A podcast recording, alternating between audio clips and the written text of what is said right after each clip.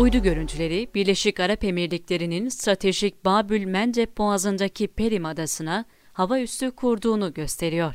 Birleşik Arap Emirlikleri, Kızıldeniz ve Aden Körfezi'ni birbirine bağlayan stratejik Babül Mendeb Boğazı'ndaki Perim Adası'na C-17 Globemaster 3 askeri kargo uçağının iniş kalkış yapabileceği büyüklükte bir hava üssü inşa ediyor. The Intel Lab adlı sitede yer alan habere göre, Bae daha önce Assab Havalimanı'nda bulundurduğu askeri varlığını Yemen'e bağlı ve Babül'ün Mendeb Boğazı'nda yer alan Perim Adası'na taşıyor. Bae'nin Perim Adası'na 1800 metre uzunluğunda ve 50 metre genişliğinde pist ve çeşitli binalar inşa ettiği uydu görüntüleri tarafından saptandı.